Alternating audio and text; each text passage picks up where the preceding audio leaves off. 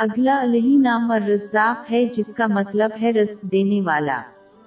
اللہ تمام مخلوقات کے لیے رزق کا خالق اور مختص کرنے والا ہے، جس کی انہیں اپنے جسمانی اور روحانی نفس کو محفوظ رکھنے کی ضرورت ہے۔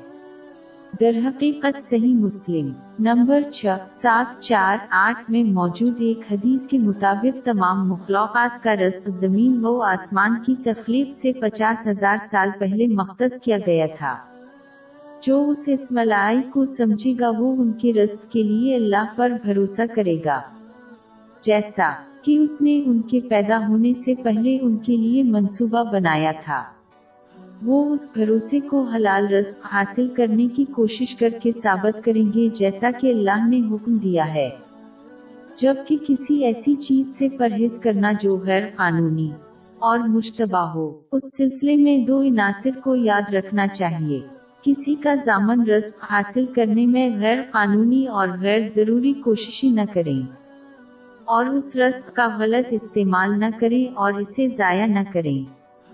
یہ نوٹ کرنا ضروری ہے کہ جیسا کہ لوگوں کو کھانے پینے کی شکل میں جسمانی رزق کی ضرورت ہوتی ہے، اسی طرح مسلمان کی روح کو بھی رزق کی ضرورت ہوتی ہے۔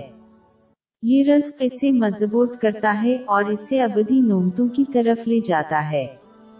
یہ رزق اللہ کی مخلصانہ اطاعت کی صورت میں ہے جس میں اس کے احکام کو پورا کرنا شامل ہے۔ اس کی ممانتوں سے اجتناب اور صبر کے ساتھ تقدیر کا سامنا کر کے، اس سب کی بنیاد مفید علم حاصل کرنا اور اس پر عمل کرنا ہے۔ لہذا مسلمانوں کو چاہیے کہ وہ روح کے اس اہم رزق کو حاصل کرنے کے ساتھ ساتھ اپنے جسمانی جسم کے لیے بھی کوشش کریں۔ ایک مسلمان کو اس اسملائی پر عمل کرتے ہوئے اسلام کی تعلیمات کے مطابق اپنے کفیلوں کی کفالت کر کے اپنا فرض ادا کرنا چاہیے۔ اس میں انہیں تعلیم کے ذریعے جسمانی اور روحانی دونوں طرح کی فراہمی شامل ہے۔ ایک مسلمان کو بھی اپنی استطاعت کے مطابق ضرورت مندوں کے لیے ایسا ہی کرنا چاہیے۔ اپنے لیے غربت سے ڈرے بغیر، انہیں سن ابوداؤد نمبر چار، آٹھ، نو، تین میں موجود حدیث کو یاد رکھنا چاہیے جس میں یہ مشورہ دیا گیا ہے کہ جو مسلمان دوسروں کی ضروریات کا خیال رکھتا ہے، اللہ اس کی ضروریات پوری کرے گا۔